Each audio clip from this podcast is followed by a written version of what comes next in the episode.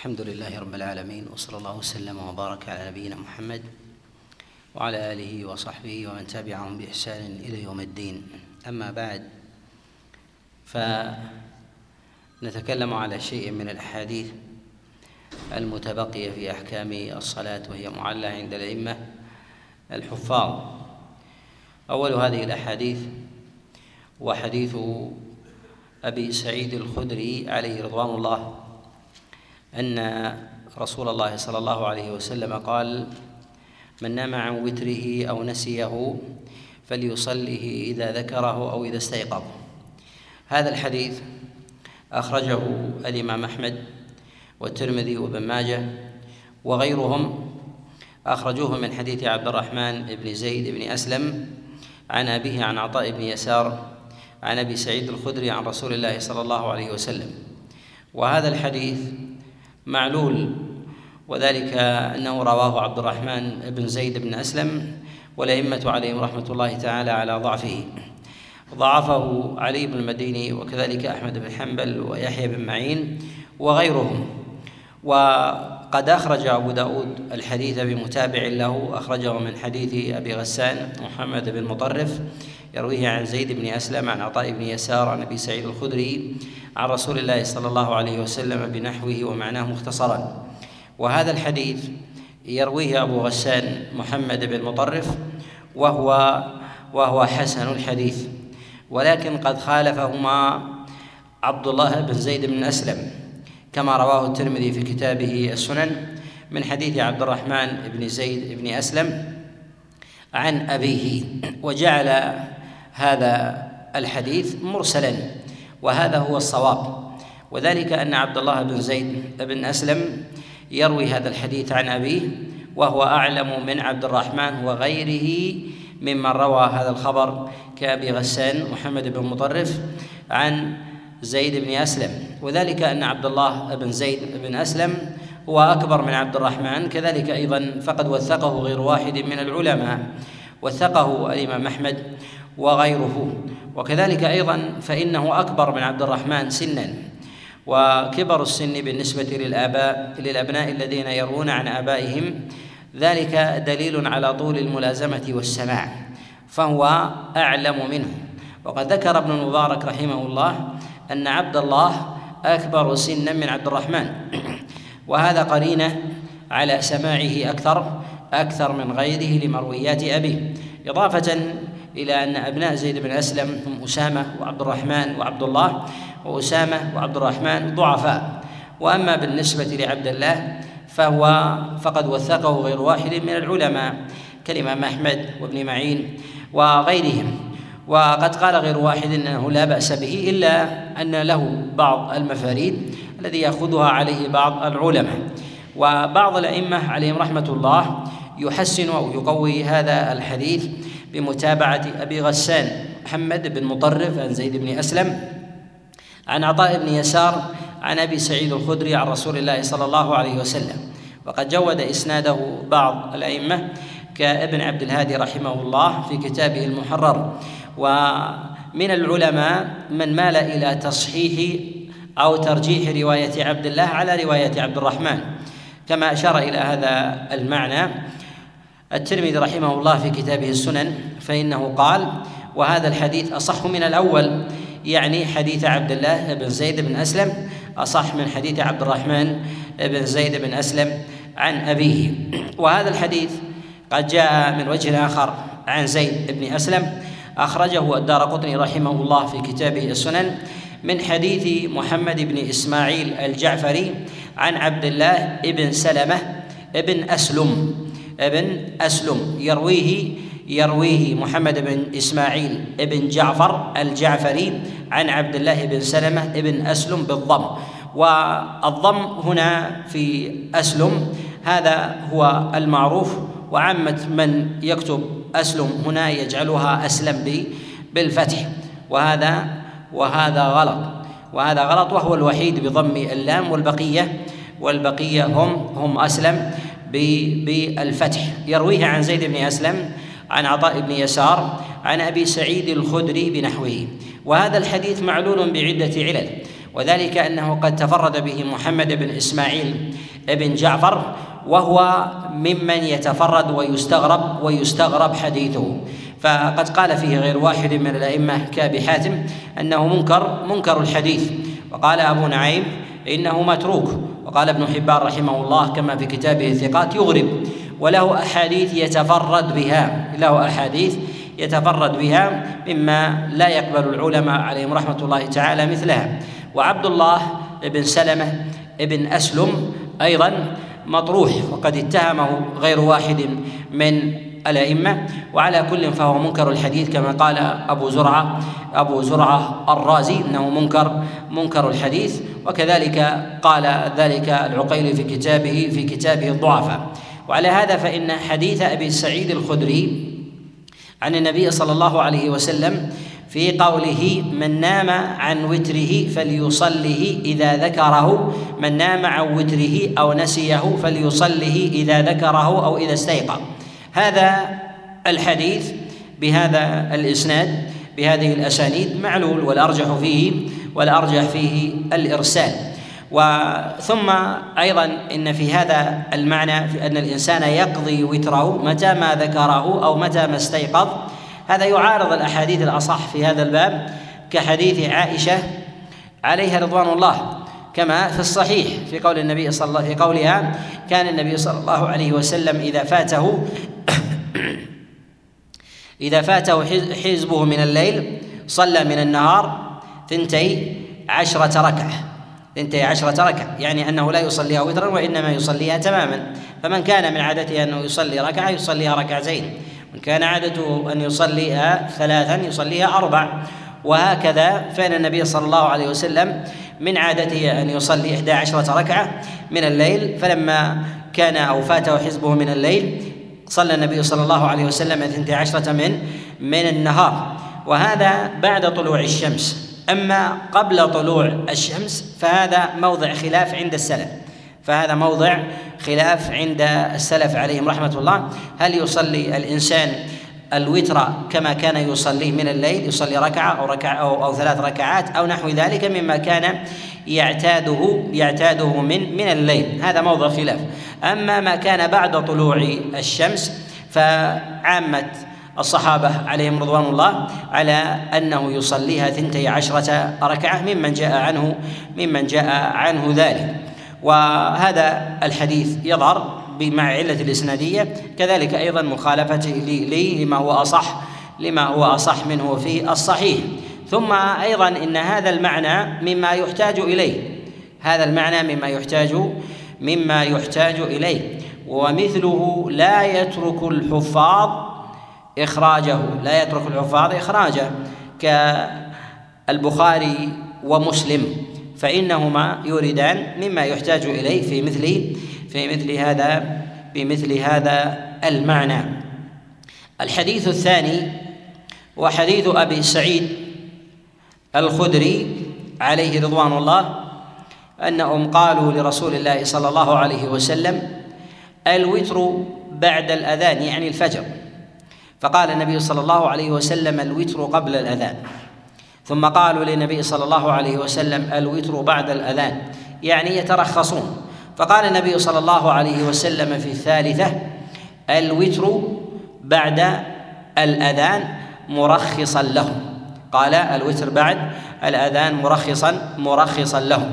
هذا الحديث أيضا حديث حديث معلول فإنه جاء من حديث أبي سعيد الخدري قد أخرجه الطبراني في كتابه في كتابه المعجم.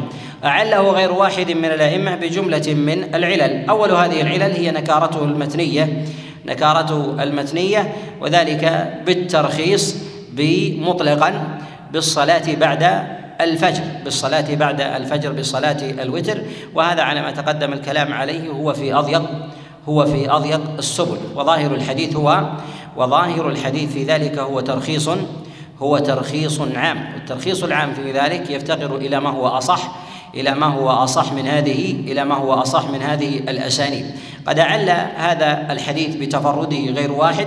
ظاهر إعلال البخاري ومسلم بعدم إخراجه أنهما ممن ينكر ينكر هذا هذا المتن. كذلك من وجوه إنكاره من جهة المتن أن النبي صلى الله عليه وسلم في أمور العبادات حكمها عنده محسوم. حكمها عنده عنده محسوم. فالمراجعة في ذلك نادرة. المراجعة في ذلك المراجعة في ذلك نادرة. يعني أنه يتنزل بإزالة حكم بإزالة حكم جاء جاء واستقر. ومن هذه العلل أيضا أن هذا الحديث قد تفرد بإخراجه غير أصحاب الكتب المشهورة غير أصحاب الكتب المشهورة. ولدينا جملة من القرائن قد أشرنا إليها أن الأحاديث التي معانيها قوية وتفرد بإخراجها متأخر أو ممن يعتني بالأفراد والغرائب فإن هذا فإن هذا من قرائن من قرائن الرد. وثمة جملة من المصنفات إذا نعلم بتفردهم بإخراج حديث من الأحاديث ولم يخرجه غيرهم من أصحاب من أصحاب الأصول, الأصول هذا قرينة على الرد. وذلك كالكتب المتأخرة ككتب الحاكم وكذلك أيضا الدار قطني وكذلك أيضا كتب الخطيب وابن عساكر وكذلك أيضا في الغالب الطبراني ومسند البزار. وثمة مصنفات يعمد الأئمة إلى إخراج الغريب إلى إخراج الغريب ويقصدونه بعينه يقصدونه بعينه والمفاريد. وذلك كالطبراني والبزار في معجمه الطبراني في معاجمه الثلاث والبزار كذلك أيضا في مسنده والدار قطني في كتابه في كتابه السنن. وكلما نزل الإسناد كان أقرب إلى الرد وكلما كانت طبقة المصنف وكلما كانت طبقة المصنف متأخرة كان عند العلماء عليهم رحمة الله تعالى هو أقرب هو أقرب إلى رده وعدم أقرب إلى رده وعدم وعدم قبوله. كذلك أيضا فإن هذا الحديث يرويه خالد بن يوسف السمتي يرويه عن أبيه عن أبي عن السعدي عن أبي سعيد الخدري. السعدي هذا يرويه عنه يوسف بن خالد. ويوسف بن خالد يرويه عنه يرويه عنه ابنه خالد بن يوسف السمتي عن أبيه عن السعدي عن أبي سعيد عن أبي سعيد الخدري عليه عليه رضوان الله. وهذا الحديث في إسناده السمتي وهو والد خالد وهو وهو مطروح الحديث. اتهموا بالكذب جماعة كأبي داود السجستاني وكذلك ابن حب ابن حبان والفلاس وغيرهم. وقد قال غير واحد من الأئمة أنه ليس بثقة ولا ليس بثقة ولا ولا مأمون. الحديث الثالث هو حديث عبد الله بن عمر عليه رضوان الله أن رسول الله صلى الله عليه وسلم قال من نام عن وتره فليقضه من الغد فليقضه من الغد. هذا الحديث أخرجه الدار قطني في كتابه السنن من حديث رواد عن نهشل عن الضحاك عن عبد الله بن عمر عن رسول الله صلى الله عليه وسلم. وهذا الحديث معلول بجملة من العلل أولها تفرد رواد في روايته عن نهشل وهذان لا يحتج بحديثهما ولهما مفاريد يرويها رواد عن نهشل ولا وهي مردودة ومنها هذا الحديث. ومنها هذا الحديث.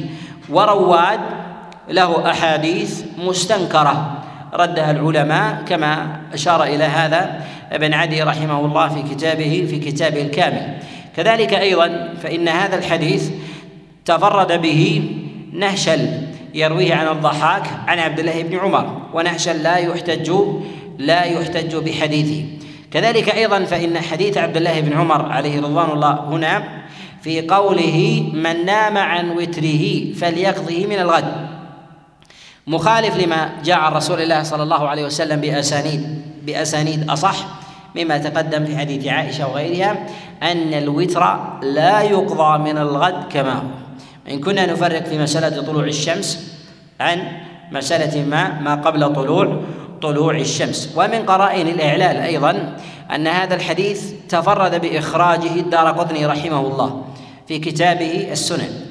وما يخرجه في كتابه السنن ويتفرد به فإنه يريد بذلك إعلاله يريد بذلك الإعلان ومن العلماء من يجعل مجرد إخراج الدار قطني رحمه الله للحديث في كتابه السنن أن هذا إعلال سواء كان تفرد به أو لم يتفرد به باعتبار أنه أراد أن يورد الأحاديث المفاريد المعلولة في الأحكام. الأحاديث المفاريد المعلولة المعلولة في في الأحكام.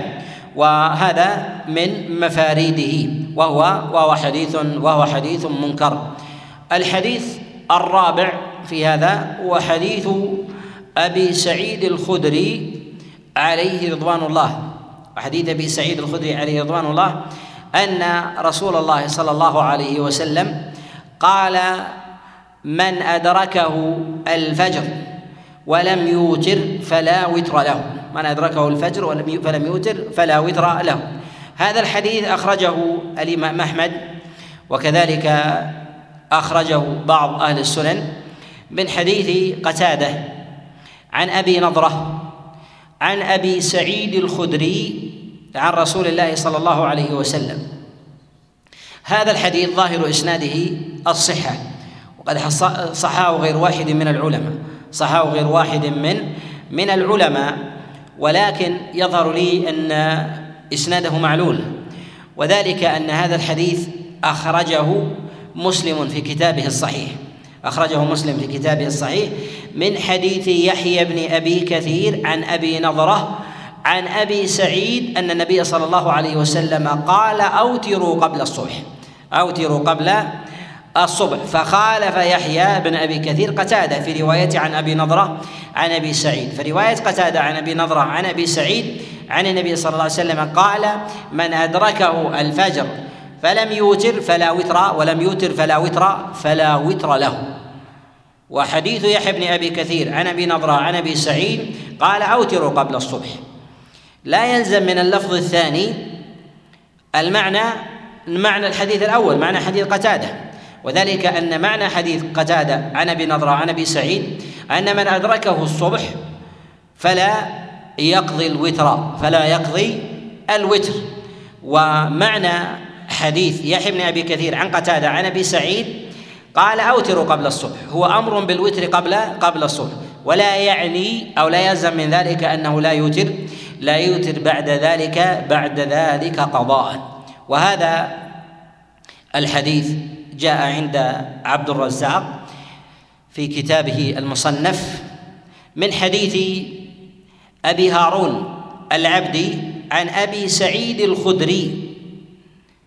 وشك في رفعه عن النبي صلى الله عليه وسلم. وهذا الحديث تفرد به أبو هارون العبدي ولا تقبل مفاريده. أعل هذا الحديث محمد بن نصر المروزي محمد بن نصر المروزي في كتابه الوتر في كتابه الوتر. من وجوه الإعلال أيضا في هذا الحديث أنه لو كان هذا الحديث صحيحا لا جاء من وجوه متعددة لجاء من وجوه متعددة. وذلك أن هذا الحديث جاء من حديث قتادة عن أبي نضرة عن أبي سعيد الخدري قال النبي صلى الله عليه وسلم من أدركه الفجر ولم يوتر فلا وتر فلا وتر له. هذا يحسم المسألة يحسم المسألة بخلاف لفظ يحيى بن أبي كثير. يحيى بن أبي كثير. ولو كان هذا الحديث قاله النبي صلى الله عليه وسلم وجاء عند أبي سعيد وأبي نضرة وهو من المكثرين بالرواية عن أبي سعيد الخدري لاشتهر وله أصحاب كثر يأخذون عنه يأخذون عنه عنه حديثا ثم أيضا إن هذه المسألة هي من مواضع الخلاف عند الصحابة وهذا الحديث مما يحسم يحسم الأمر. فحديث أبي سعيد في قوله أوتروا قبل الصبح هذا مما لا خلاف فيه. مما لا خلاف فيه أن الوتر يكون قبل الصبح ويحرص الإنسان ويؤمر بذلك وأن الوتر ليس من مواضعه بعد بعد الصبح إلا إلا قضاء إلا قضاء. وخلاف الصحابة في ذلك هل للإنسان أن يترخص في الوتر بعد الأذان أو ليس له؟ أو ليس له أو ليس له ذلك. ثم أيضا من قرائن الإعلال في هذا أن الإمام مسلم رحمه الله ظاهره أنه يعل هذا الحديث. وذلك أنه قد أخرج هذا الحديث من حديث يحيى بن أبي كثير. أخرج هذا الحديث من حديث يحيى بن أبي كثير عن أبي نضرة عن أبي سعيد الخدري عليه رضوان الله أن النبي صلى الله عليه وسلم قال أوتروا قبل الصبح أوتروا قبل قبل الصبح. هذا إعلال لحديث قتادة عن أبي نضرة عن أبي نضرة عن أبي سعيد. وذلك أنه من منهج البخاري ومسلم عليهما رحمة الله على ما تقدم الإشارة إليه أنهما إذا ترك حديثا في الباب وإسناده على شرطهما على شرطهما أو على شرط واحد منهما فإذا ترك الإمام الحديث الذي على شرطه فهذا قرينة على قرينة على إعلاله. وهذا الحديث وهذا الحديث على شرط الصحيح من جهة الإسناد. قتادة عن أبي نضرة عن أبي سعيد الخدري. ومع ذلك ما أخرجه البخاري ومسلم وأخرج حديث يحيى بن أبي كثير. ولهذا يقول البيهقي رحمه الله قال وخالفه يعني خالف قتادة يحيى بن أبي كثير وحديثه أشبه. حديثه حديثه أشبه. والبخاري رحمه الله وكذلك الإمام مسلم إذا أخرج حديثا في باب واحد بإسناد واحد يختلف سياق المتن.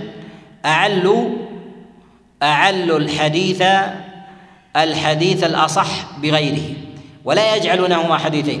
هذا الحديث وحديث قتادة عن أبي نضرة عن أبي سعيد الخدري يصححه عامة المتأخرين يصححه عامة عامة المتأخرين. وحديث قتادة عن أبي نضرة عن أبي سعيد الخدري النبي صلى الله عليه وسلم قال من أدركه الفجر ولم يوتر فلا وتر فلا وتر له. وظاهر إسناده الصحة ظاهر إسناد الصحة يقولون إن حديث ابي أبي نضره يحيى بن أبي كثير عن أبي نضرة عن أبي سعيد هو حديث آخر. هو حديث آخر. وحديث قتادة يرويه عن أبي نضرة عن أبي سعيد السابق قالوا حديث آخر أيضا فلا يربط بينهما.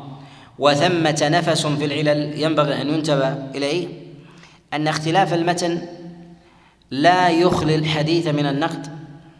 بل قد يكون الحديث واحد فقلبه الراوي إذ رواه بمعناه فروى على ما يفهم فروى على ما يفهم. ولهذا الحديث في قول النبي عليه الصلاة والسلام أوتروا قبل الصبح. ربما يفهمه البعض أنه ليس له أن يوتر ليس له أن يوتر بعد الصبح. هذا معنى يحمل على وجه صحيح ويحمل على وجه خطأ. يحمل على وجه صحيح يحمل على وجه وجه خطأ.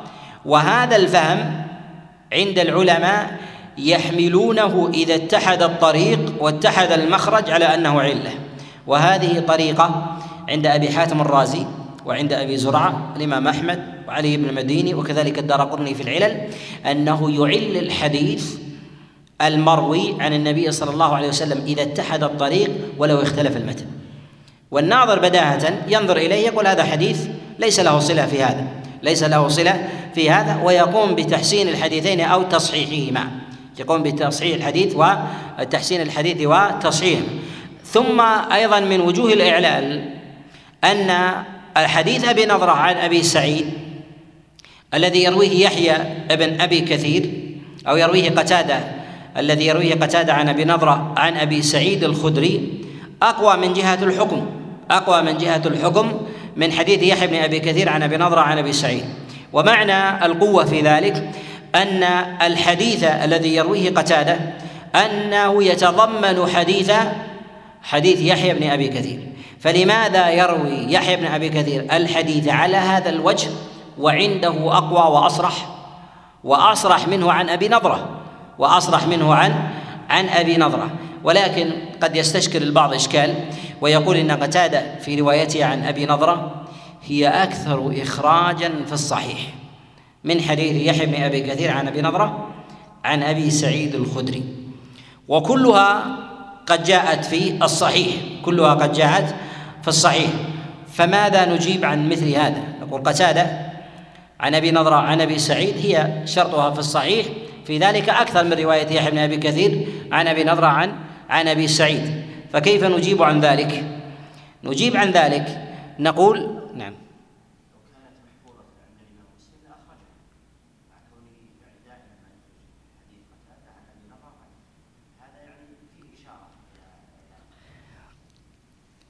هل هذا قرينة على العلة أو قرينة على التصحيح؟ الشيخ يشير إلى أنه قرينة على الإعلان. هذا كلام وجيه. أنه قرينة على الإعلان ليس قرينة على التصحيح. إخراج الأئمة لإسناد بطرق متعددة ويكثرون من الإخراج يعني أنهم وقفوا على هذه على هذه المرويات لهذا الراوي وقفوا على هذه المرويات واستوعبوها. فلماذا تركوا هذا الحديث بعينه؟ بخلاف لو أو أخرج حديثا أو حديثين أو ثلاثة فربما ما سمع من شيخه من هذا الطريق إلا هذه إلا هذه الروايات.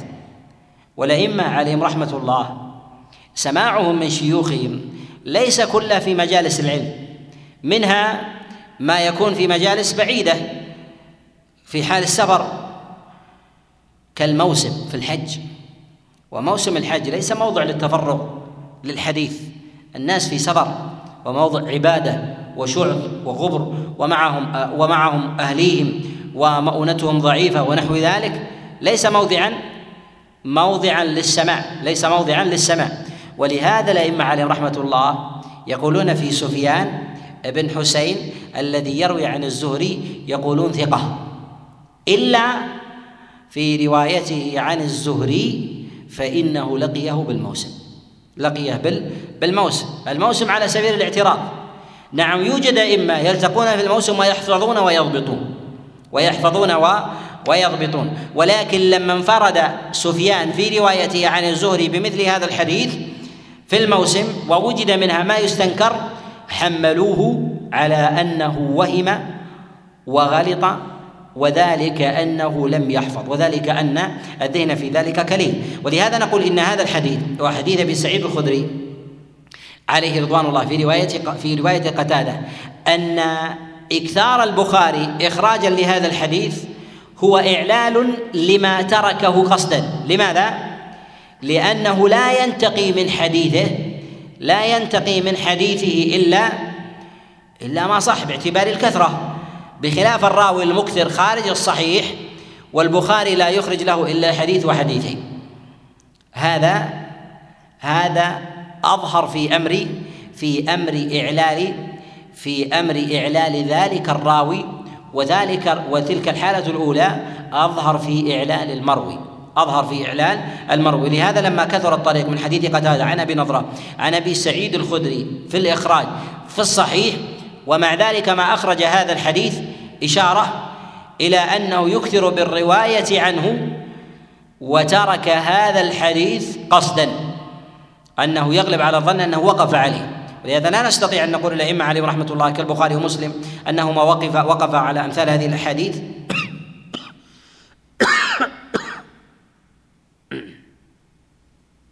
لا نستطيع ان نجعل للبخاري ومسلم إحاطة بالوقوف بالوقوف على الأحاديث جميعا عن النبي صلى الله عليه وسلم قطعا في المرويات. وإذا أكثر كانت القرينة أظهر بأنه سمع منه كثيرا من حديثه وجالسه وخالطه أكثر. وإذا ما لم يروي عنه إلا قليل لا يجزم بذلك إلا إلا إذا ثبت أنه كان ممن لقيه وجلس عنده في حلقته فروى عنه فروى عنه حديثا قليلا. هذا دليل على أنه ترك من حديثه الكثير وذلك أيضا له قرائن متعددة. من هذه القرائن أن هذا الراوي إذا كان البخاري ومسلم قد ترك من حديثه الأكثر وحديثه الأكثر ليس على شرط البخاري معنى. ليس على شرط البخاري معنى.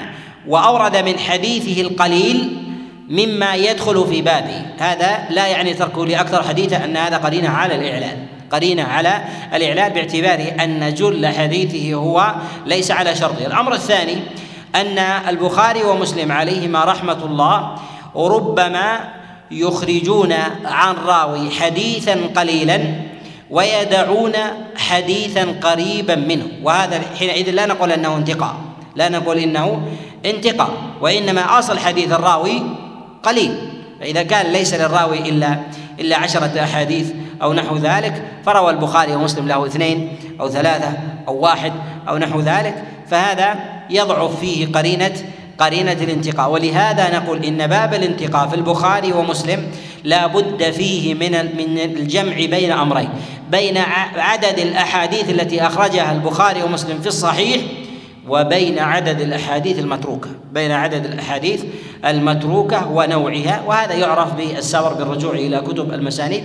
وأظهر هذه الأمور أن يرجع طالب العلم إلى كتب الأطراف. إلى كتب الأطراف وذلك مثلا بتحفة الأشراف أو إتحاف المهرة وغيرها إذا أراد أن يقف على إسناد وهل أخرج له البخاري ومسلم أو لم يخرج له وماذا ترك من حديثه؟ ينظر في أحاديثه بسياق بسياق واحد حينئذ يستطيع أن يرجح في ذلك يستطيع حينئذ أن يرجح حديثا دون حديث ويعرف أيضا وجوه وجوه الترجيح. نعم.